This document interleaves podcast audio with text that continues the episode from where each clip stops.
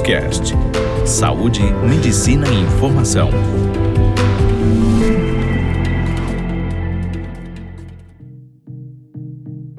Olá a todos e a todas.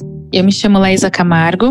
Eu sou gerontóloga e sexóloga e nesse mês de dezembro eu separei o tema sexualidade para poder conversar um pouco com vocês.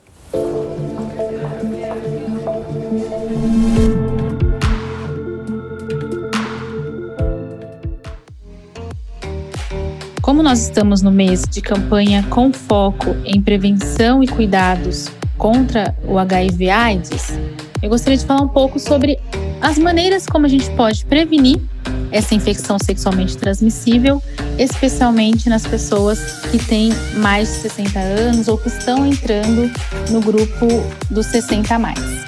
Em um dos outros encontros, eu falei com vocês sobre como os números têm aumentado de infecções sexualmente transmissíveis em pessoas com mais de 60 anos, especialmente por falta de conhecimento sobre a forma de proteção, as várias maneiras que nós temos. E eu entendo que muitas das vezes a ausência do uso de preservativos masculinos se dá por questões voltadas para a dificuldade de manutenção de uma ereção, muitas vezes por vergonha de pedir para a parceira aguardar um instante para se colocar esse preservativo. Então, acho válido que a gente coloque que existem outras maneiras de prevenção. Né? A camisinha feminina ela é uma excelente opção para os casais que gostam de ter relações esporádicas, para as pessoas que procuram ter relações esporádicas quando saem, quando vão para bailes, enfim, quando vão para outros eventos pois a camisinha feminina ela pode ser colocada até 8 horas antes de se iniciar a relação sexual.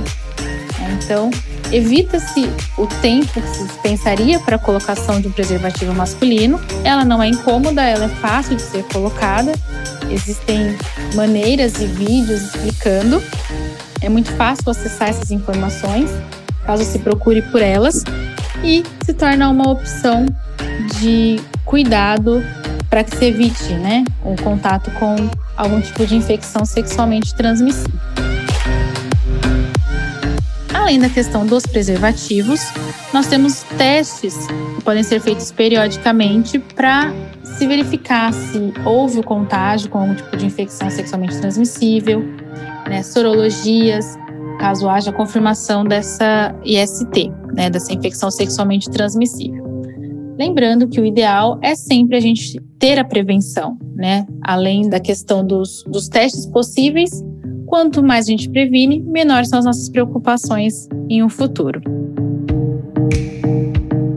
Espero ter sido clara, espero ter conseguido falar um pouco com vocês sobre a importância de se utilizar o preservativo nas relações, independente da questão da gravidez, não se ter mais essa preocupação.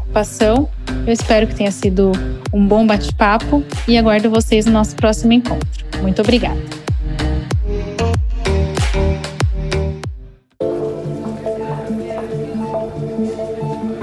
Você ouviu Doctors Cast, o primeiro portal de saúde e medicina em podcast.